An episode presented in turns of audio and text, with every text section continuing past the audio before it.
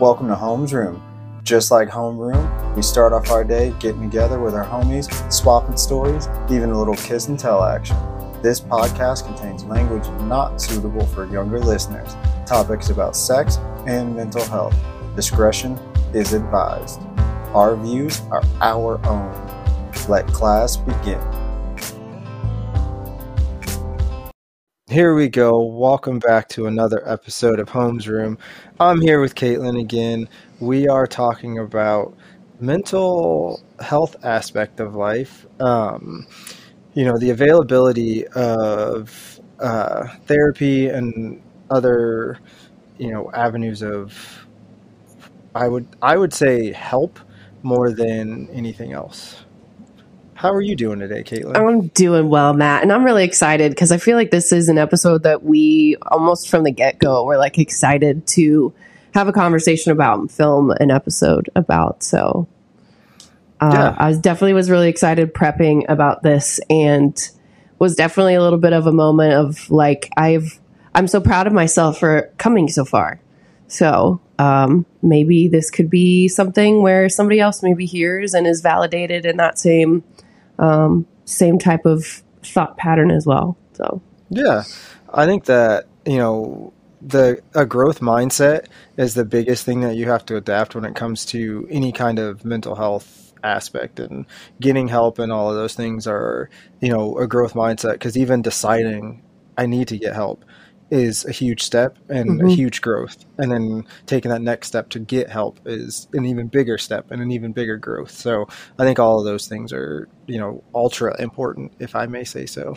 Absolutely. Um, real quick, I just wanted to say, uh, as we are recording this, it is drastically after Valentine's Day. But shout out to the the misses because we just got matching tattoos, and it's a funny story. And this is going to be a slightly heavy episode, and I'm going to start it off on a light note. So uh, she sent me a text message, and I don't know if you saw the pictures, but I did. Uh, I saw she, on Instagram. she she sent me a text message, and she said, "I loge you," and I said you loge me and then I just was like, I'm gonna I'm gonna let this go all day, and I'm just gonna keep saying it. But being the good husband that I am, I was like, let me go look this up to make sure that I'm not saying something stupid to her, or we're like being like saying a nasty word to each other and don't realize it. And what it ended up being is a private theater or box uh, in like a movie theater or a grand theater and it's just a private little area and we met at a movie theater and we were like how fitting and then I said can we get that tattooed? And there might be debate on who said it first. We have to go back to the to the text message to see that. But either way we just got it matching. Uh, hers is written in my handwriting my terrible handwriting. And uh, mine is written in her handwriting.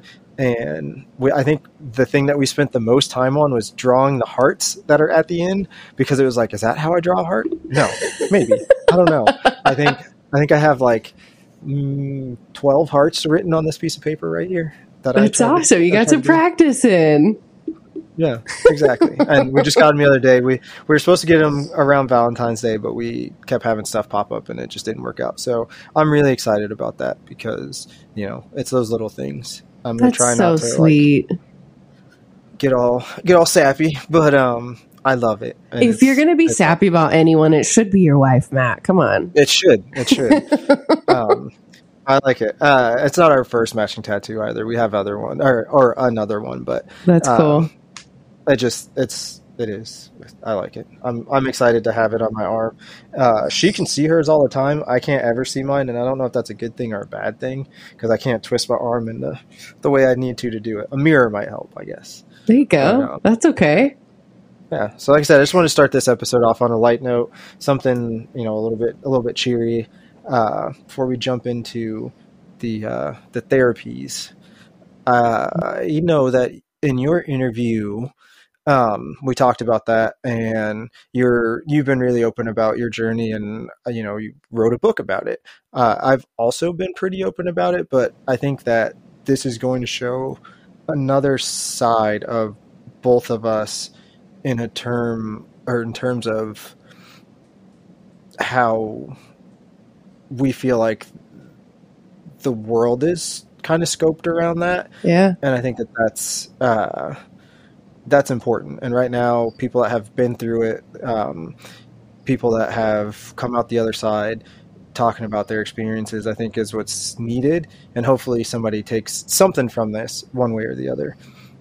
Yeah, absolutely. And on that note, we can also maybe start with a disclaimer that neither of us are licensed therapists or doctors or anything like that. We have um, just a lot of life experience between us to give some insight about what has worked for us, not worked for us, um, things like that. But again, um, we're talking about medication, types of therapy. That is absolutely a conversation that is perhaps best between you and a mental health professional. Um, but again, I'm an open book, so I don't give a shit, Matt. yeah, exactly. Um, I'm I'm the same way, and I think that that is a good disclaimer. We are not experts. If you are interested in getting help, or you are seeking help, or you are currently getting help, those people are definitely your best resources. We, as Caitlin likes to say, are just some idiots with internet access and a microphone. it's the truth. It is. That's okay though. We got it. yeah. Um, so first, uh, you know, let's just talk about the the types of therapy. Um, and you know, there's like your psycho your psychoanalysts, you know, basic um, therapy that like you just go. There's that like understanding of you know textbook what a therapist should or shouldn't be. Um, behavioral therapy, obviously, um, cognitive, which uh, is again, we're not experts, so like that's one of those ones that's like real, real, real deep dive. Um, humanistic therapy is one that we just uh, I didn't know about. Uh, you also didn't know about, and you mm-hmm. looked it up. Yes, I googled yeah. it, and I didn't know. I'm like humanistic sounds humanistic therapy. I don't even have like a go-to assumption for what that type of therapy would like be. Um, but I did look it up, and it's humanistic therapy. A humanistic therapist focuses on helping people free themselves from disabling assumptions and attitudes so that they can live fuller lives. Um, the humanistic therapist emphasizes growth and self actualization rather than curing diseases or alleviating disorders. So, to me, again, idiot with internet access. Um, I just told Matt too. Like that, to me, that sounds like a, a life coach um, versus you know any other form of therapy. That sounds to me like it's um, making lemons out of, or lemonade out of lemons type of um, yeah. approach. Not necessarily saying like you know, yeah, we're here to fix your major depressive disorder. Let's just maybe help with a reframe so that you can shift your mindset and view it instead of a weakness or instead of um, a fault in your character, that this is perhaps um, an opportunity for growth or an opportunity for something good to come your way. So that was humanistic therapy, and I had never even heard about that before we sat down to start filming. yeah, yeah, I didn't either, and I, I would agree. I think that that's a um, definitely you know sounds like the life coachy thing, but makes it sound more in like less like somebody that has like 15 clients and more like somebody that's there for you even though they might have 15 clients. Like they're yeah. it's not like just call them when you're feeling down and they're like okay have you put down a job application today? Have you gotten up today? Like it sounds more you know personal than that. And i think that you know for somebody that might be exactly what they need you know I, i'm going to look into that more because that may be something that you know i just need somebody that like reminds me you know hey this is what you got going on focus on these things reframe it whatever and reminds me those because that it sounds interesting.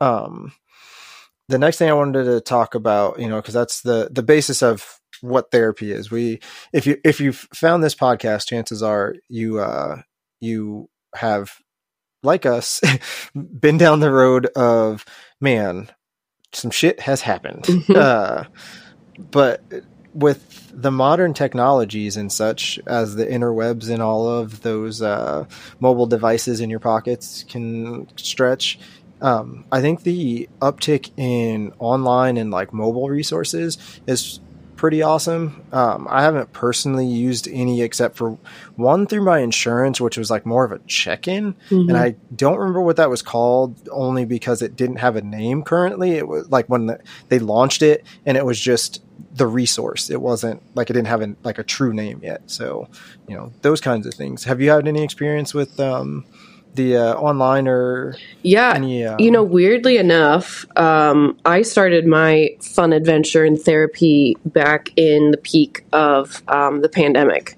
So I was an employee for a um, major metropolitan police department, um, and they had a contract with a therapist's office who had several therapists on staff.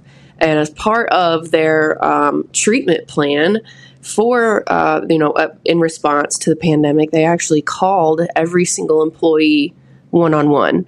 So i had um, my i've only ever had virtual therapy appointments. I've never had an in-person therapy appointment especially because in light of the pandemic um, i think that that has made therapy uh, a lot more av- readily available for people um, but I do think that it also presents some challenges as well. So I really love um, remote therapy. I like that I don't really have to disrupt my daily schedule too much. Um, on days where I'm working from home and I have um, an hour session, I can literally close my work laptop, open my personal laptop, and have therapy for an hour, and then again turn around and start working again. So, um, again, the the ease and of course being a mother of two tiny humans yeah. that uh, Um, definitely helps helps me a lot. I need a flexible schedule. So Do you think that being being able to do it from home, do you think it makes you feel a slight bit more comfortable because you're in your natural environment instead of like going to this awkward office that smells kind of like a doctor's office but kind of like an old shoe at the same time? yeah, I think it. Um, the fact that I'm in my, uh, I call this my she cave. This is where I literally sit and have my therapy appointments. Um, the fact that I'm in a, uh, safe place. I'm literally in my sweatpants. I know that this is this space to me in my home is the heart and soul of um, where I come to recoup and relax. Um, I also think that it helps me too because I've had a lot of really powerful and like emotional breakthroughs in therapy. So having to drive to and from like an hour appointment where I live versus like where probably the the nicer or like the um uh, where I would probably have to go to get mental health, uh, to get therapy, get treatment through therapy. Um, I don't have an hour drive of me ugly crying and being occupied by my thoughts to battle with traffic on the interstate. So I think that um, that definitely means that it's a, a better fit for me than probably in person therapy. Yeah. I didn't I wouldn't have thought about that. The the drive time. Um when I was going uh, my my drive was like 5 minutes and I mostly like walked around with the extra 10 I had cuz I don't like being late to anywhere. Um so I, I yeah, I I could see how that would be you know taxing for a lot of people and I think that you know in this topic of availability of therapy and resources that's definitely something that has to come into you know into the equation is you know the the distance that's not one that i thought of immediately but that's definitely you know the the biggest part of availability i guess is is it near you so Yeah. that that hour drive could be rough for somebody so So talking when we were talking about, or I was thinking about this part of our conversation. Um, yes, there's in person and there's remote sessions, but a big thing that I have had a thorn in my ass about with therapy is cost associated with it. Um, mm-hmm. I was very fortunate with the first uh, the first therapist that I talked about with their um, COVID response plan. Um, they had a contract with my employer, so all of those sessions were free, but it was like a limited amount of sessions that I could actually have. So um, she, my therapist at the time, was super helpful and kind of like pushed the envelope with the amount of sessions because they say it's like six sessions per issue. So luckily for me, I have oh, lots of issues, man. but like, so that was where I started my therapy, you know, journey. And, and for me, it was like finally accepting that I needed the help to go to that, to finding a therapist that I really, really vibed with, to the fact that they were free. Now that I'm uh, for sure like a big kid, I uh, I have the health insurance plan that my whole family's on. Um, every single therapy session until my deductible is hit for the year cost me $120 an hour. And like, yes, I could. There's all kinds of adult financial things that we could have a conversation about here. Um, but I have had to have um, a conversation or two, especially when um, my second son was born. With you know, is this one hour session going to bring me $120 worth of um, relief and insight and clarity? Yeah. Or should I just go call my little sister and talk her ear off for an hour? Because that's free. yeah. I love it. So I, I feel Um, like Matt, I'm I'm kind of very fortunate that I'm even in a position where I can even entertain paying that much hourly for therapy. But I I mean I don't know what your experience has been. I know people that um, that have wanted and have been desperate for conversation with a mental health clinician or a mental health professional, and literally have been priced out of the help. So Yeah. I mean, that's I my my first experience with any kind of counseling or anything was uh, I was still on my mom's insurance and she's uh, like medical professional, so like she had pretty decent insurance. And one of the things that they did was, you know, similar to you, I only got three sessions per like issue, so it was like we I went to the first one, uh, I went to the second one, and then on the third one, she was she was talking to me and she said you know, it sounds like you are extremely capable of working through these issues. And normally, this is where I would write you, you know, some sort of referral to, you know, uh, I guess fully be a patient of hers. Um, and she's like, but honestly, I'm going to give you these exercises to work on, and you know, it, it, they should help you out because you you're processing what you need to process. You're doing what you need to do, and you're being aware of what you need to be aware of. And you know, if you want, you could set up an appointment where you come talk to me once every like three months, and you know, unless something drastic changes. And in my head, I was just like, did you just tell me like thanks but bye is that what just happened and i was like thank god that was free so it's like i when as soon as you said that you know like is this worth x amount of dollars or can i go do this thing for free um that was that was kind of how it started so it's like ugh, i don't know I don't so know. how did you proceed forward when that therapist said, "Okay, thanks, you're good now, bye." um honestly i started trying to like address the issues myself i guess. So like i know i'm hurting. I know what the problems are. I'm trying to process whether my feelings are real or my feelings are just my mind telling me that this is a problem. I, i'm not equipped to one of my favorite sayings is you can't you can't go to the solution for the problem or you can't go to the problem for the solution. And i know what I have going on, but I don't know if what I have going on is just a perception or is actually based in reality. So I started having to go to, you know, essentially go into the problem for the solution like, "Hey, this is how I'm feeling. Are you noticing this? Are you if you do notice this, can you like help me like stay on the right path because I don't know what else to do." And then, you know, uh things got worse and then things got better and then things got worse and it was just a yo-yo effect just like you know any kind of diet where you're trying to trying to do it on your own you know with no real guide it there's there's only so much you can do yourself Yeah. Yes, absolutely. Um, kind of thought of this question off the top of my face as I'm listening to you give your perspective about that experience. Um, have you had any breakthroughs in therapy that you know you would not have been able to get to by yourself? Um,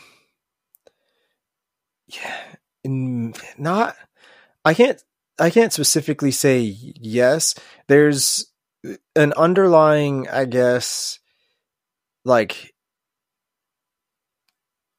irrational fear-ishy thing, and I like.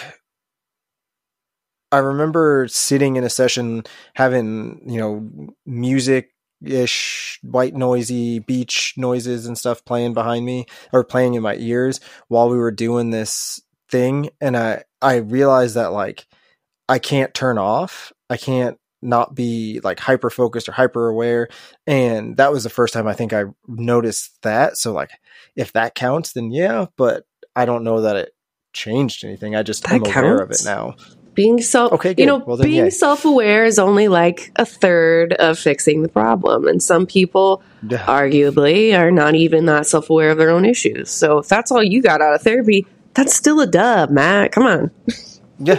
Well, good. I, I give myself a golf clap. I give myself a golf clap. No, I, and that's the thing is like, I, I have always been really good about, I guess, uh, not internalizing anything. Like I, I asked you the other day, you know, like, do you think because we're vocal processors, we have a different outlook on a lot of things?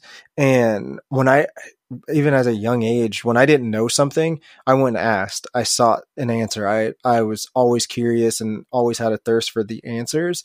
And when it comes to like mental health and you know that kind of you know area, there's a lot of knowledge and a lot of you know capability that you can go do research and find. Nothing replaces a person that is trained to do it, in my mm-hmm. opinion. But there's there's still a lot of resources that cost no money that you can work on. Like one of my favorite things is finding questionnaires to fill out that don't necessarily tell you you're you know type a this or you have diagnosed this. But they at least give you a little bit of insight on you know whether your feelings are normal in the terms of like you're not the only one feeling it and that alone is a huge jump in my opinion. Yeah i've definitely gotten a lot of validation um, from my therapy sessions especially if it's some it's just also very nice to have a conversation with a completely unbiased third party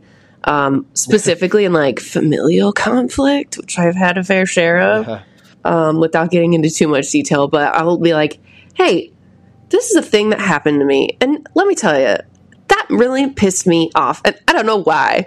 And my first therapist would be like, oh, well, first of all, um, this person telling you that or whatever is, first of all, extremely invalidating. So, can I just validate how much uh, you are allowed to feel whatever you need to feel in whatever context and then react after?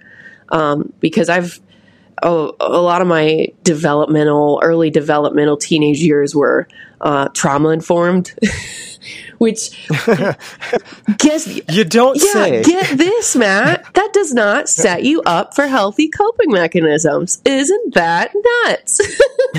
yeah i would have never guessed that so I, you know, just to have an unbiased third party kind of be able to tell them what's going on uh, and validate whatever struggle it is when nobody else arguably can give me um, that like larger picture. There's just always like, you know, years of unspoken history or additional context or, you know, all kinds of things. So that's Yeah. definitely been something that has um, helped me with therapy, or that therapy has helped me with. But um, the I think the biggest breakthrough that I've ever had in therapy was figuring out that um, I'm not 100% who I am because of trauma. Um, specific example, I was talking to uh, my current therapist uh, about my mom about how she has made she had made some difficult decisions of um, completely cutting ties with toxic family members uh, moving us states and states away from family members who were not healthy or positive relationships or anything like that. And i was just talking about how much of a fierce advocate she was for her children.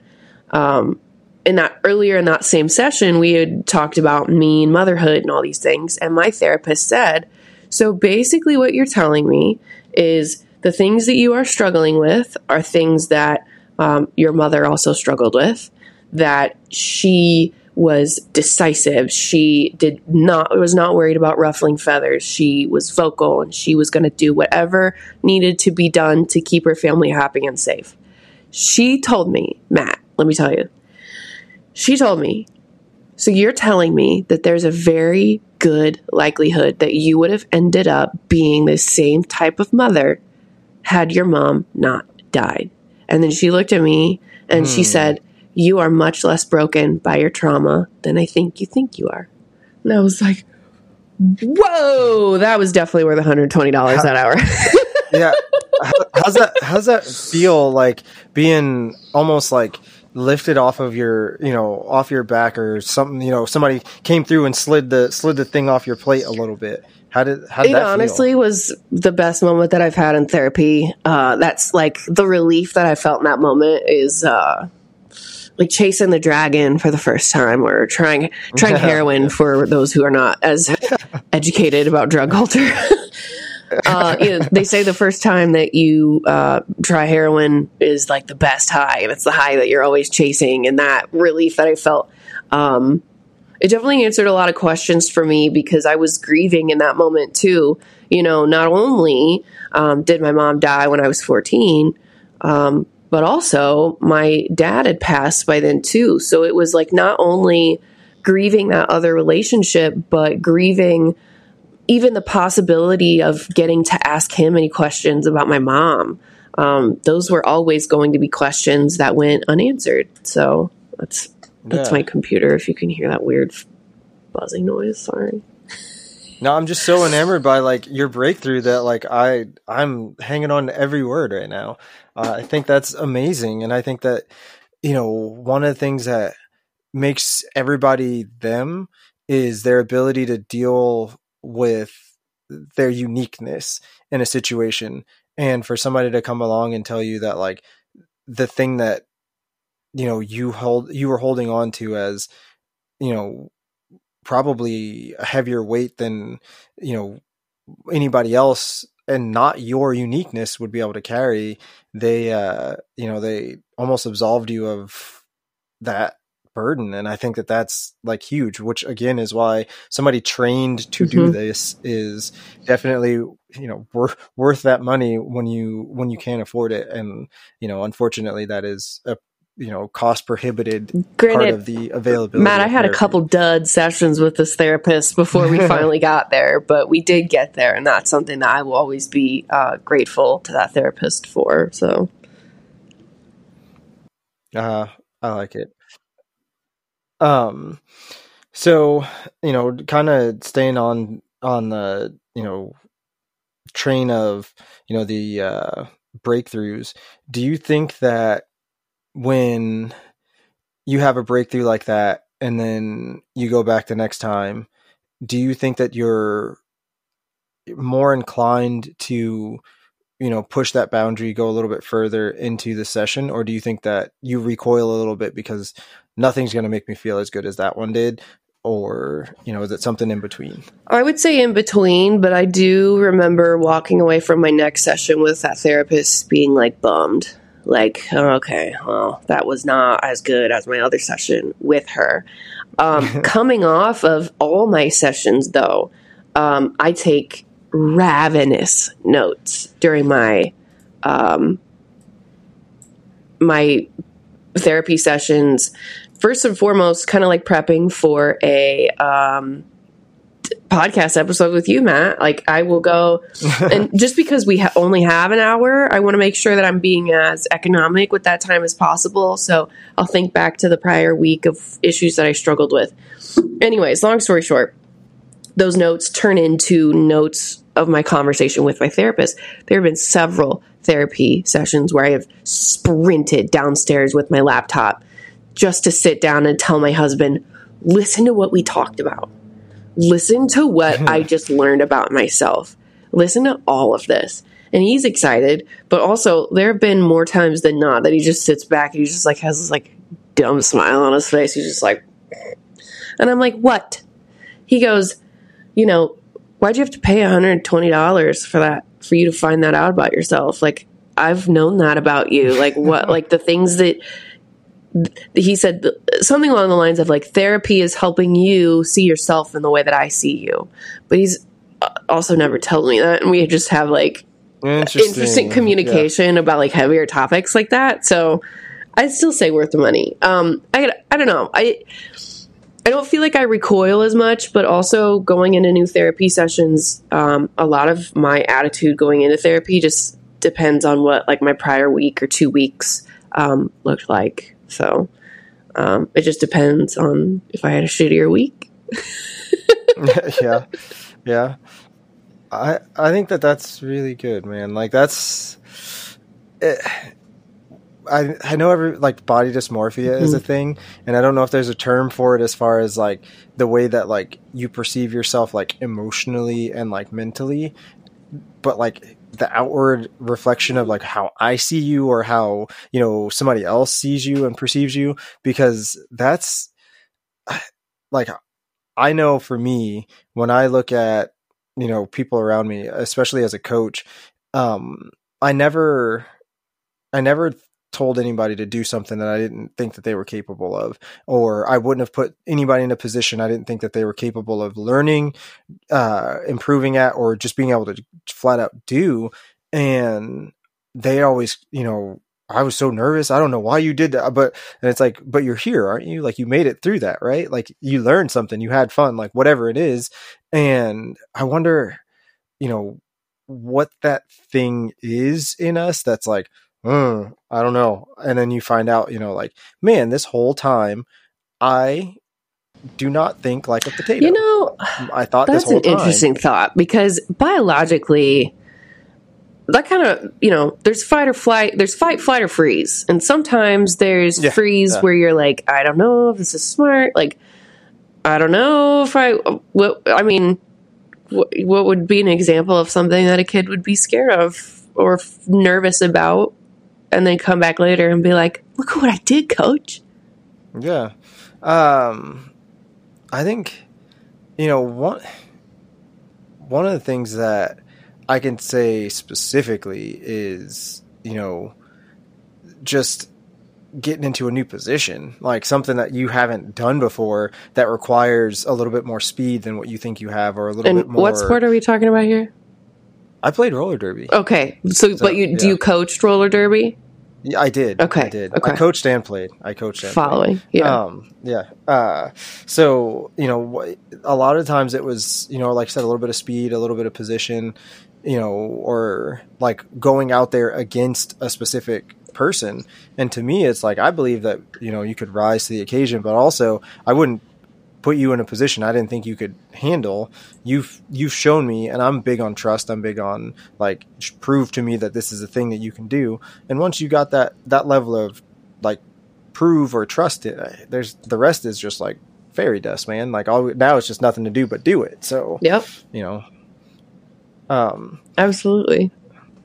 I think that you know with where we're at and you know what we're kind of knocking at the door of now is like, you know, what people are seeking help and how to, you know, go about getting help. And, you know, I was curious as, you know, what your research or what notes you took that like you'd want to start with.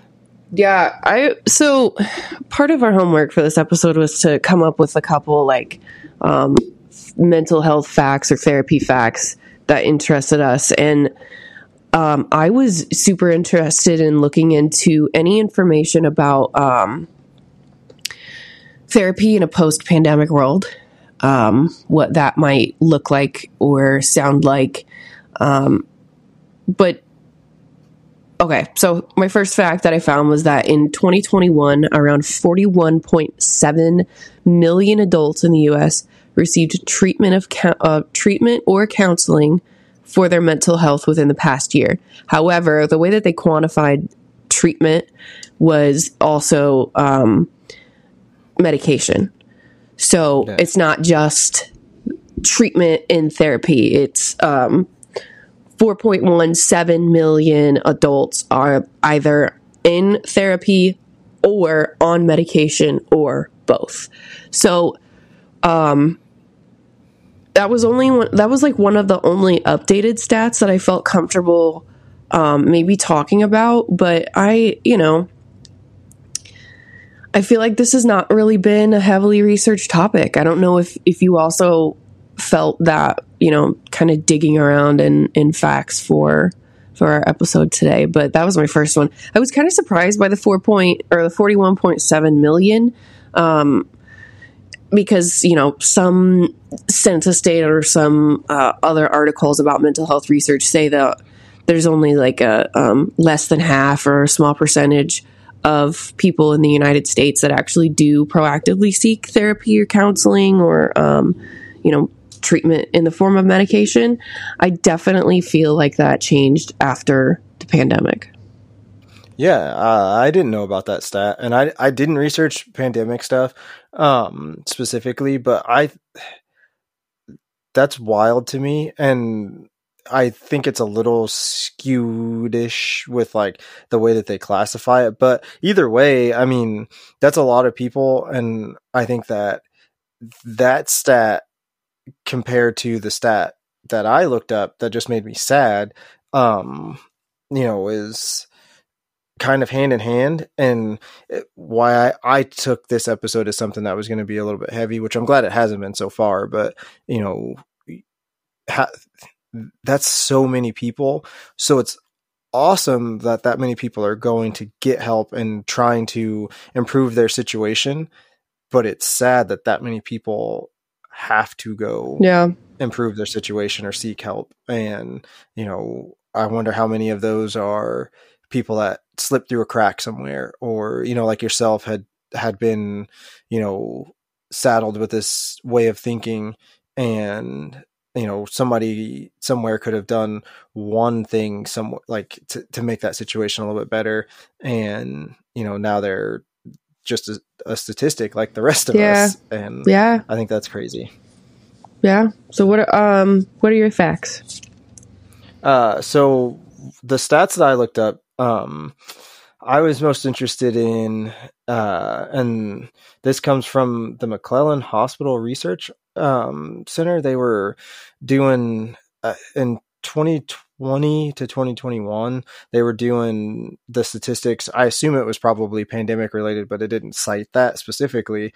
But um, I wanted to know how many people of color, specifically Black people, were going and getting help. Uh, ironically enough, there's an ad running on TV where there's a kid sitting at a like a diner table and he's leaned back and his friend says, "Man, you got to quit it with that depression stuff. That's white people shit." And Are you kidding just me? like yeah, and it's like that is probably one of the more accurate things that I've I've seen where it's just like that's not a like you, you need to like suck it up. You, it, it, life ain't that bad. It's been worse. You know, like whatever whatever, whatever it is. Um and I was like this is kind of perfect timing for this episode and uh full disclosure, I always kind of shy away from stuff like this because it just makes me sad. It just makes me like makes my heart hurt because I grew up with you know the uh, black person ancestral trauma stuff that everybody does, and I'm trying to break some of those cycles for my kids Mhm. just simply because it, somebody has to, and I want to. But um, what what the stat was was that um, specifically black people seek help in a rate of about 25% and you know that seems like oh you know 25% but white americans seek help at a rate of 40% and what skews the results in a way that makes it really sad is there's not a disproportionate uh like need between the two. The like mental health aspect and the reports of what people are dealing with and people that, that were surveyed and asked you know do they feel this way x number of days or x number of times? um was about equal. So it wasn't just simply because of one thing or the other or you know it has to be a little bit of availability a little bit of you know like i can't i can't go do that they, people are going to think i'm weak and that made me sad and then it delved me into a whole nother rabbit hole of you know those kind of stats and those kind of things and people that were people's names that were attached to having been somebody that suffered through that without going to get help because they thought it would make them look weak. Mm. What do you think? You kind of touched on it a little bit, but what are some reasons why you think that discrepancy exists? Granted, that TV commercial does not yeah. bode well for your answer, but please. Yeah, and, I mean, the good, go ahead. The good the good thing is is that that commercial was like the rest of the commercial is supposed to be about seeking help and finding like they every person in the in the ad like finds somebody that wants to talk to them or a friend that's actually supportive and not just you know saying something stupid out the side of their face. So that, that it was a good commercial. It just that part like resonated with me because i've heard stuff like that before. But um i i definitely think that it comes down to you know the perception of strength and for me it's not about you know oh, i have to be strong because you know the man's trying to keep me down or because white society is trying to keep me down or whatever. I i just look behind me and see how many people i gotta be strong for. Mm-hmm. and i'm just one person so everybody has that. And when the world is trying to tell you you're not enough, but everything you do is to the best of your abilities and you know that it should be enough because you're not doing any less than the people around you. That's a hard life to live. That's a hard thing to to cope with and to decide okay but now if you show any weakness it's like oh well see he's got a problem because he he's got a bad attitude so you can't have that bad attitude. You got to suck that up. Mm. And then it's like, oh well, he's he's moody because he's the angry black guy. Like you you got to suck that up because you can't do it. And I think all of those things are a problem. But then you also have a whole you know culture of black women who are you know ideal idolized for their figure or their hair or you know something and are almost taught that they aren't anything more than that and that they're always going to be baby mamas or something else and you know they're trying to fight out of that stigma. They're trying to do something but being told that they can't and you know now you have the fact that they are a woman trying to be this thing and like how do you how do you square with that part and this, so there's just so much so many levels of it i think. Mm we went there. We got there. Don't worry. it, the, yeah, this episode did get to a heavy spot. Um, okay, well, let me do a quick plug for a resource um, for white people like me who uh, do not understand the uh, the types of culture di- cultural differences that you are talking about. Because, t- believe it or not, whether you want to um, because period point blank hard stop those cultural differences are there. Um, and the whole time you're giving your answer i'm sitting there like nodding like listening absolutely not understanding. But to me you're telling me it sound it almost sounds like the pull yourself up by your bootstraps kind of thing, um, which it's 2023. If we need to have a detailed conversation to um, invalidate that complete lie and fallacy, like let's do it. We'll have an entire fucking episode about it if needed. Um, however, when I was in graduate school, I had a teacher who I absolutely did not like. Um, but she had me read a book that I will always be eternally grateful for her for making us read. It's called Code of the Streets. Um, it's by an investigative journalist. I think his last name's Anderson. Um, but he essentially went into um, inner cities and wrote all about the social contract um, that a corn fed white bitch like me would not fucking understand otherwise um, talks about some of those cultural differences, talks about um, black men, black women, what their social capital is. And that educated me a lot. Um, and it is written from the perspective of a black man. So um, those are really heavy fucking topics. And I'm really proud of you for talking about that, Matt. And that definitely is Yeah. a conversation that I just need to sit back and shut the fuck up for, uh, shut up about. um, you are you are incredible for um, recording yourself and putting yourself out there on the internet um, for such a sensitive topic specific to gender and race. Um, and you're talking about breaking generational cycles of trauma. Um, someday your your kids are gonna look, look back to this episode and be like yeah my dad fucking rocks. So well, thank you. I appreciate that. Um, I I will throw a caveat in there because, like I said, I it was it makes me sad, but I wanted to uh, include this note specifically because somebody that was a person that I would believe most of America looks up to, no matter where you come from, what you did.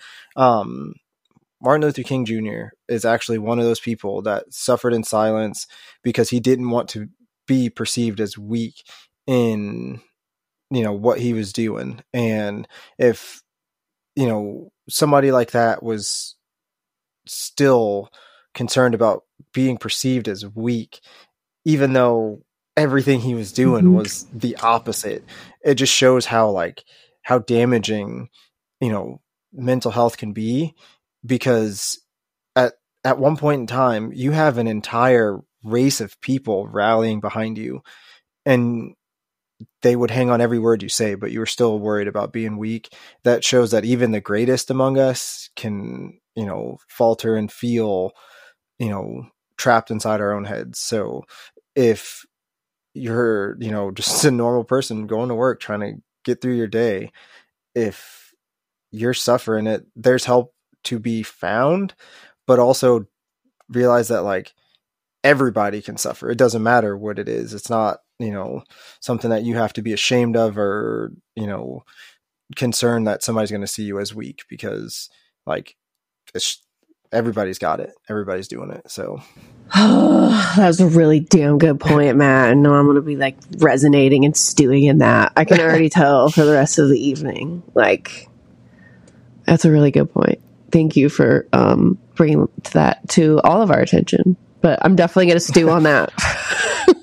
yeah um like i said i it, it took me into like a completely different you know avenue and like i said i was concerned more with like that side of it than anything else because the availability of therapy also you know doesn't cross that line as much for people of color and that was kind of what i found out in this you know in this research and that that sucked I want to educate myself more about that. Um, yeah um But yeah, so speaking of education, I told you that I had some data um, points Yeah, that I wanted to make. Um, I would argue that any data or stats that we have about therapy in the United States is limited at best.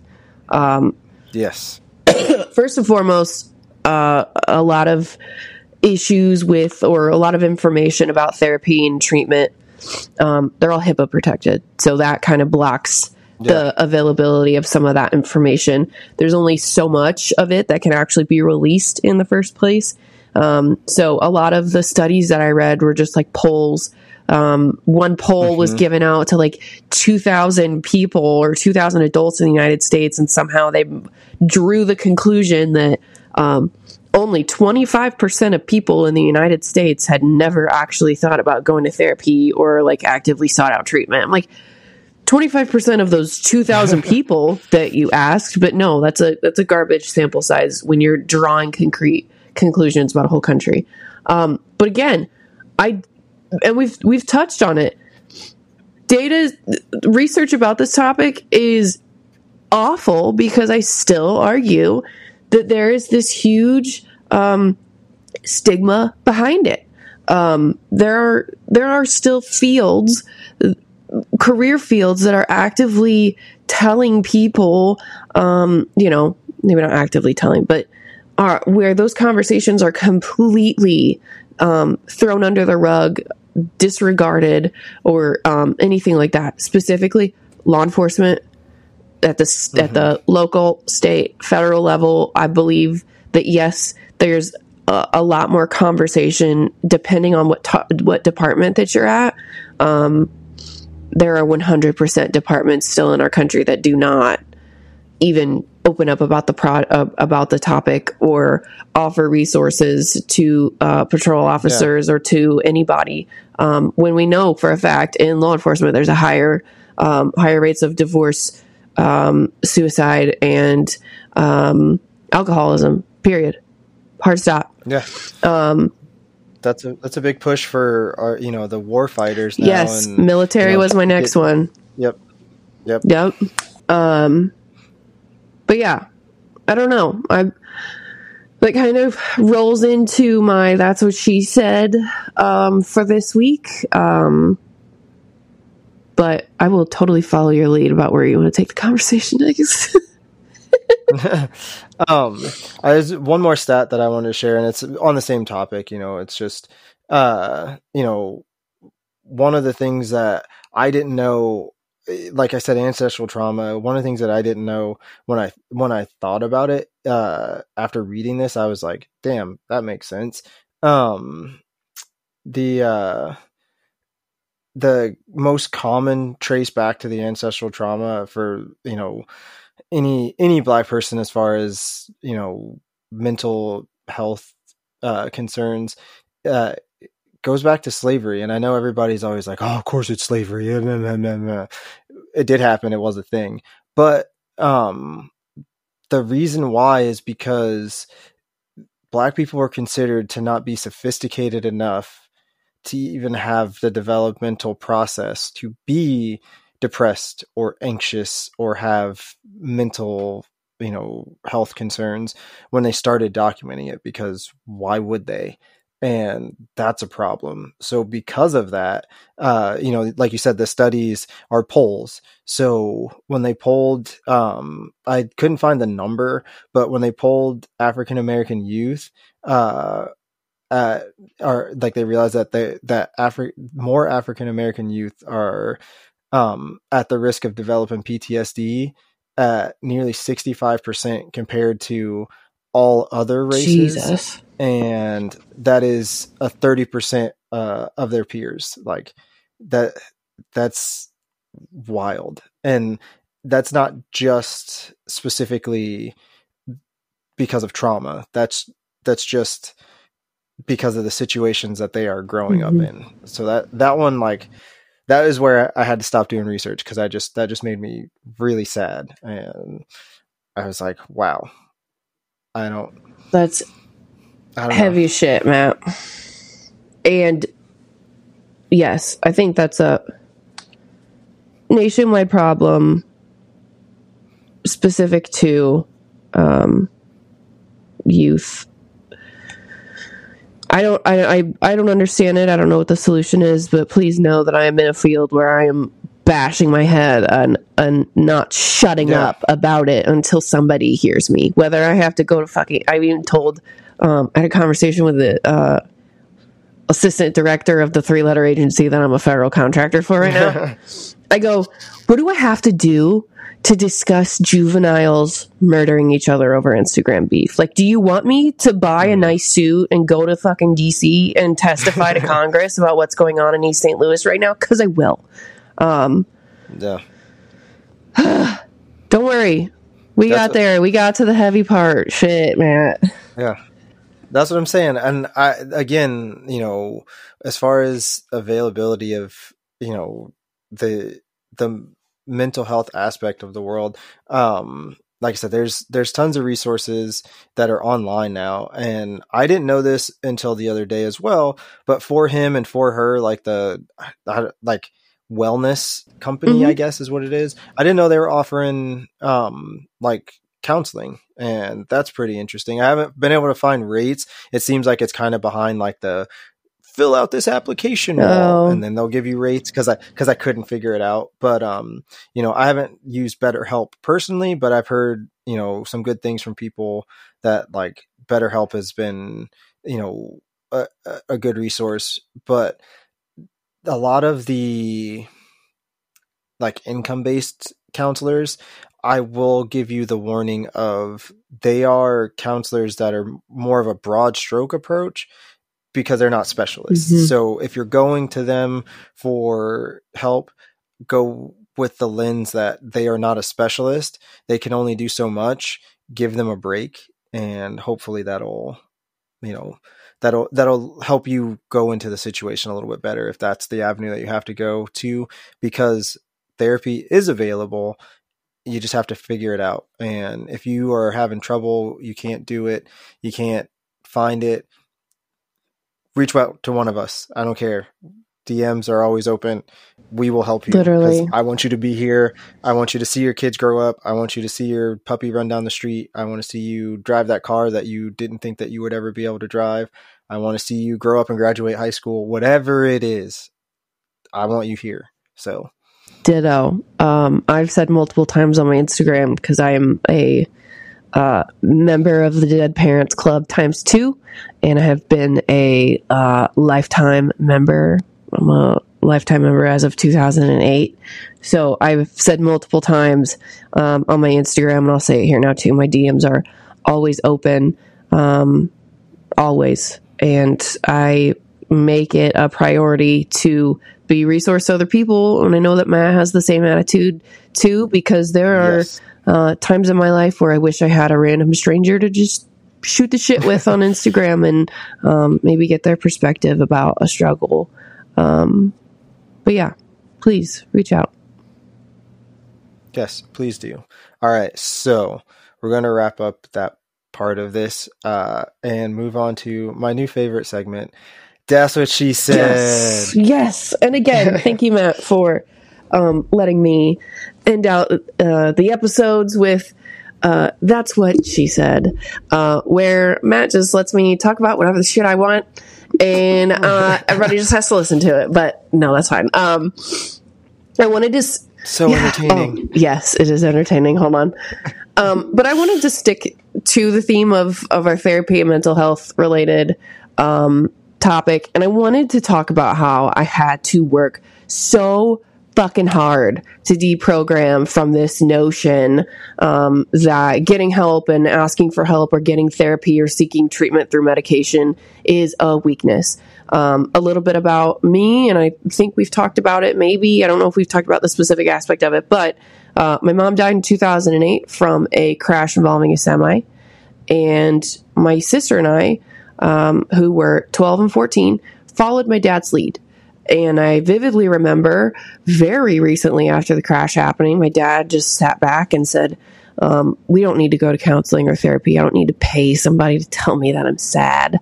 uh, I know that I'm sad. I don't need to pay anybody. And that kind of informed all of my um, my perspective about medication or therapy or anything like that moving forward from that point forward.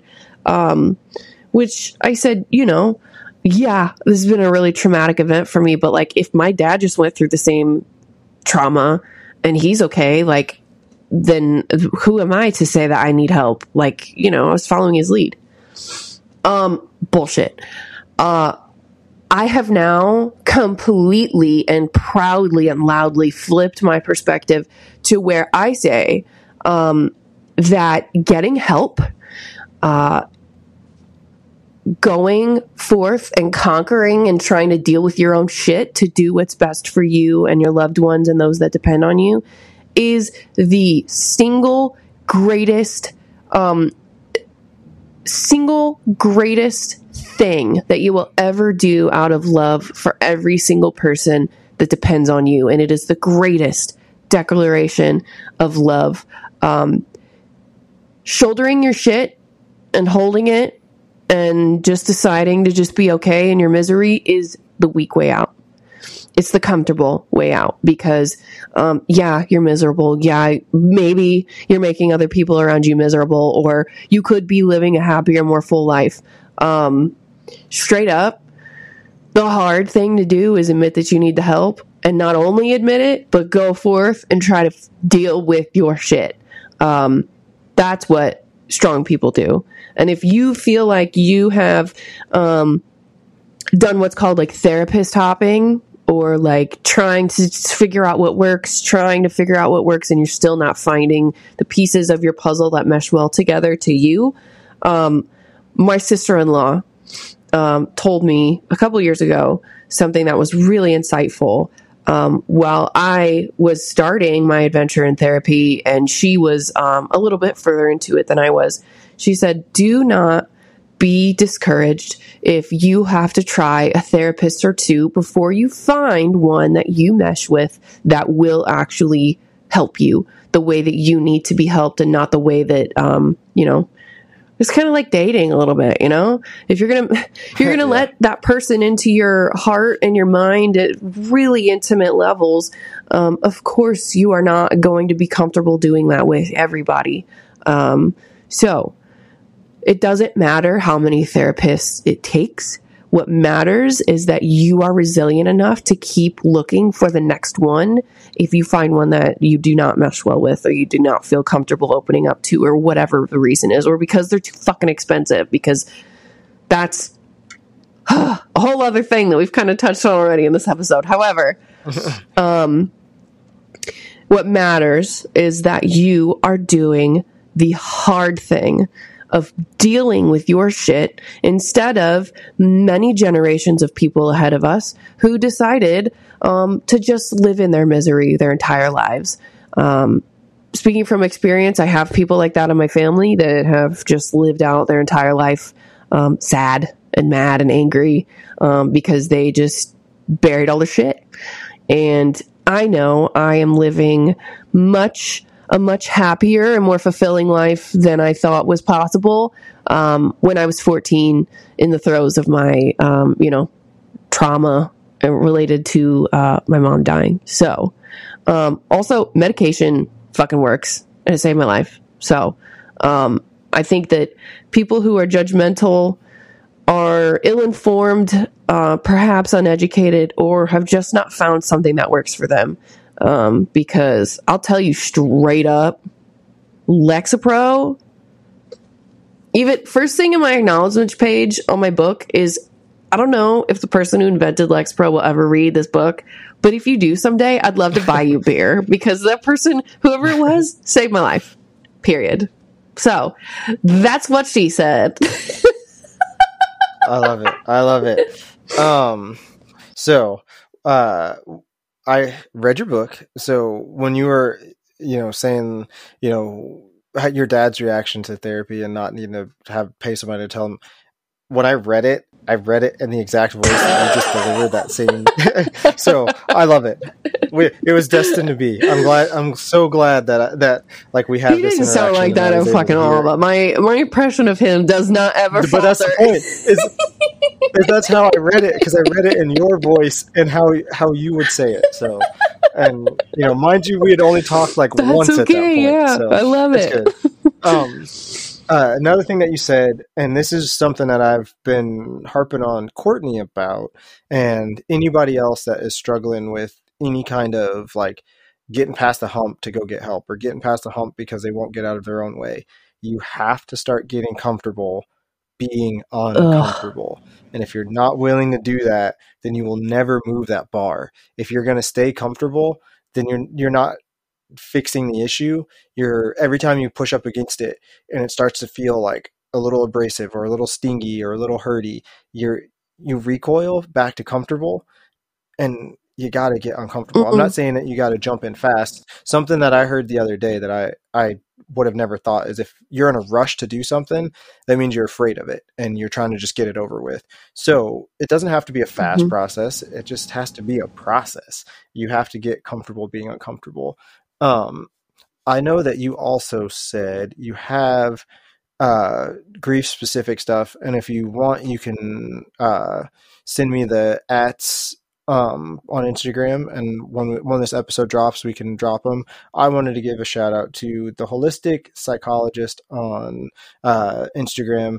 Uh, even if you don't know much about your specific mental health, if you read those slides and you're like, damn, that one's me. And you slide and you're like, damn, that one's me. And you slide and you're like, damn, that one's me. And you slide and you're like, oh, that one's not me. And then you slide. So, like, similar to a horoscope, yeah, you might be able to find something that relates to you inside of everything. But with a lot of their slides, I think that as long as you ask yourself that question, you're doing a little bit of the work every time. Following resources like that on social media instead of something that just makes you sad or hate yourself is way better use of your time, in my opinion. Or you know the the resources that Caitlin has talked about, where it's um, you know grief specific stuff because it's a community of people that are trying to support. And one of the things that always blows my mind is how many like famous people names pop up in the people that have liked the post because it's like, oh damn, like I wouldn't have expected you to follow this page because it doesn't seem like something that like you would have followed. And then you're like, damn, you're a real person maybe, and you got feelings too. Yeah, huh. I think that's kind of an advantage of being part of the Dead Parents Club. So Young in Life is um, everybody's parents die eventually. So if you're not there yet, yeah. buckle up. We're ending this episode on a light note, Matt. yeah. Um, no, so it's it, it is. Which um, can I just say real quick because, too? If I had any piece of advice for Courtney or for anybody that res- that just whatever Matt just said about the the things getting icky and then you just walking or like hiding away from them, um, if that resonated with you, the short moments of pain and uncomfortability that it takes to lead to that breakthrough, which completely alters your perspective about something that you're switching with. Those short moments leading up to that breakthrough is nothing compared to the next part of your life that starts after that, where you no longer have to live with that, whatever it was, burdening you as much as it was. So, Courtney. Boom. sound clip for the for for social media right there. Love it. Um, yeah, I love it. I love it, and I love that we had this conversation. And just like always, it's you know for for two strangers who met on the internet. uh, I think that you know this is this is better than what Craigslist usually produces. I would imagine.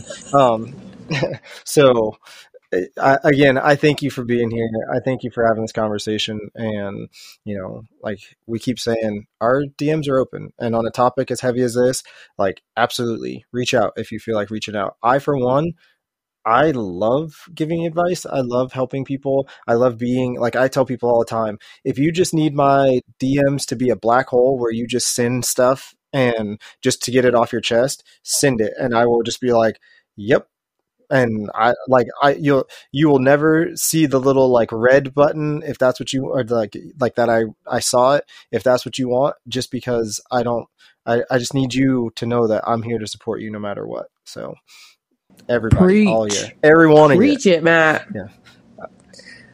All right. Well, thanks for listening. Uh, make sure that you're sub- subscribed, following whatever the the the feature is on whatever platform you're listening to make sure you're reviewing. If you want to hear somebody on here, if you want to hear something on here, drop us a, a line. Let us know. Um, that's kind of what this is for. Is you know, as much as I love talking to you, Caitlin, hopefully people are people listening. People probably well. get annoyed with me too. That's okay. Switch.